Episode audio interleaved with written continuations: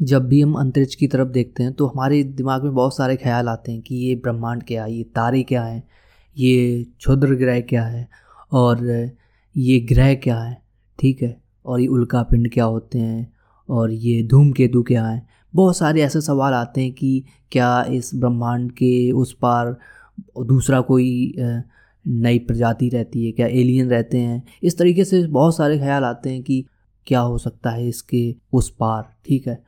तो चलिए, आज समझते हैं इसी से रिलेटेड एक छोटे से टॉपिक के बारे में, जिसका नाम है क्षुद्र ग्रह, या फिर you can say it in English asteroid okay तो एस्ट्रॉयड के बारे में जानेंगे आज इस पर्टिकुलर पॉडकास्ट में, और ये एक थोड़ा डिफरेंट पॉडकास्ट है and I am I am thinking कि आपको ये पसंद आएगा, आपको अच्छा लगेगा तो देखते हैं ये एक कह सकते हैं कि एक कन्वर्सेशन है एक तरीके की सोलो जिसमें मैं आपको कुछ बताने वाला हूँ जो recently I was learning okay so I thought why not share with you तो दोस्तों, देखिए, मैं आपको जो भी यहाँ बताऊँगा, ये एक तरीके से ऐसा होगा जो आपको याद करने की ज़रूरत नहीं है। मतलब इन जनरल जो हम थोड़ा बहुत नॉलेज रखते हैं हर किसी चीज़ के बारे में, उस तरीके से लेना है। डोंट थिंक कि I would teach you some sort of deep knowledge on it okay so वो मैं नहीं कर रहा हूँ ठीक है? So please listen to me just for just for casual knowledge okay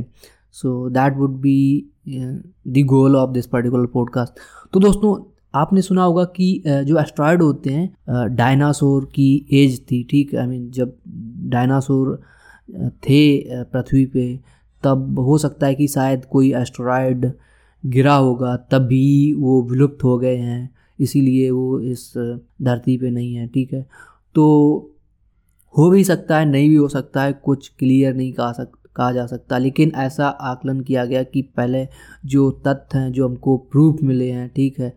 आ, आपने देखा होगा बहुत सारे ऐसे थ्री डी वीडियो जिसमें बताया गया जिसमें दिखाया गया कि अगर कोई एस्ट्रोराइड गिरता है पृथ्वी पे तो कैसा डिस्ट्रक्शन हो सकता है? कितनी जान माल की हान हो सकती है ठीक है? और ये जो एस्ट्रॉयड होता है, ये एक तरीके से आप कह सकते हो कि पत्थर होता है, ठीक है? लेकिन इसका मटेरियल अलग अलग हो सकता है। मतलब कभी हो सकता है कि इसमें निकेल आयरन ये सारी चीज़ें हो सकती हैं। तो समझिए कितना सॉलिड और कितना पावरफुल होगा और अगर वो पृथ्वी पे टकराएगा तो you can imagine the consequence है ना? कि कितना भयंकर हो सकता है। तो आप समझ सकते हो, इसी तरीके से इनका कोई आकार नहीं होता है। और इनको क्षुद्र ग्रह इसलिए बोलते हैं आई मीन एस्ट्रॉयड इसलिए बोलते हैं, क्योंकि ये ना तो ग्रह होते हैं और ना ही ये इतने छोटे होते हैं कि आप इनको कह सकते हो कि कोई दूसरा नाम दे दो, जैसे कॉमेट होता है।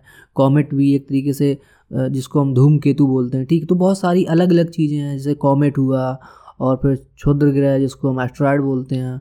और अगर आपको इसको डीपली समझना तो आप मतलब इसके बारे में सर्च कर सकते हैं, ठीक है? वैसे I would try to explain you everything तो देखिए, जैसा मैंने बोला कि एस्ट्राइड जो होते हैं, ये कभी कभी हो सकता है कि छोटे हों या फिर बहुत बड़े भी हो सकते हैं, जैसे इनका रेडियस एक किलोमीटर के रेंज का भी हो सकता है। मतलब इतना बड़ा अगर कोई पत्थर आप सोच के देखो मतलब पत्थर में एक उसको संज्ञा दे रहा हूँ ताकि आपको थोड़ा इजीली समझ में आ जाए। अगर वो अगर पृथ्वी पे गिरेगा तो आप समझ सकते हो कि कितना डिस्ट्रक्शन हो सकता है। लेकिन यहाँ पे समझने वाली बात ये है कि ऐसा होता नहीं है जनरली इत, और इतनी बड़ी पृथ्वी है इतने भाग में पानी है और जहाँ हमारा इनहेबिटेशन है मतलब जहाँ हम लोग रहते हैं वो इतना कम जगह है और सेवेंटी वन परसेंट पानी तो मतलब चांसेस हैं कि अगर कोई आता भी है तो प्रॉब्लम तो है, वो तो है, लेकिन उसको अवॉइड किया जा सकता है उस प्रॉब्लम को। जैसे बहुत सारे साइंटिस्ट जो हैं, वो इस पर भी खोजने की कोशिश कर रहे हैं कि उसका एग्जैक्ट पोजीशन लोकेशन पहले ही अगर पता लगा लिया जाए तो हम उसको स्पेस में ही डिस्ट्रॉय कर सकते हैं या फिर उसकी डायरेक्शन भी बदली जा सकती है अगर कोई पृथ्वी की तरफ़ आ रहा है, ठीक है? तो ये चीज़ है, लेकिन इसमें सबसे जो अहम भूमिका निभाता है, वो निभाता है आपका बृहस्पति या फिर कह सकते हो जिसको हम ज्यूपिटर बोलते हैं। वो क्या निभाता है? एक्चुअली इसके आसपास जो होते हैं ना एस्ट्रॉयड बेल्ट होती है, ठीक है? ये क्या होती है? बेसिकली इसके आसपास बहुत सारे एक तरीके से इसका एक तो सबसे बड़ा अपने सौर मंडल का जो है, ये सबसे बड़ा कह सकते हैं ग्रह है, ठीक है? तो तो मतलब आप कह सकते हो कि इसके पास बहुत सारी जो है ग्रेविटेशनल फोर्स है इसके पास तो ये ज़्यादातर चीज़ों को अपनी तरफ़ खींच लेता है। तो जैसे कोई उल्का पिंड या कह लो कि कोई अगर एस्ट्रॉयड आता भी है पृथ्वी की तरफ़ तो मोस्टली चांसेस रहते हैं कि ये जुपिटर की तरफ़ खिंच जाता है, ठीक है? वो अपनी तरफ़ खींच लेता है तो चांसेस ये हो जाते हैं कि पृथ्वी पे ज़्यादातर चीज़ें नहीं अफेक्ट करता है। मतलब एक तरीके से कह सकते हो कि एक बड़े भाई के रूप में सारी प्रॉब्लम खुद अपने ऊपर ले रहा है और पृथ्वी को और दूसरे ग्रहों को डिस्ट्रॉय होने से बचा रहा है है ना? और तब भी आई थिंक ये पॉसिबिलिटी हो पाई है कि जो इंसान है, जो जो भी मतलब जीवन है वो पृथ्वी पे हो हो पा रहा है, चूँकि यहाँ पे ज़्यादा प्रॉब्लम नहीं है, ठीक है? जबकि आप दूसरे ग्रहों से कंपेयर करो तो हर जगह कुछ ना कुछ ऐसी चीज़ें हैं जिसकी वजह से वहाँ पे जीवन संभव नहीं है।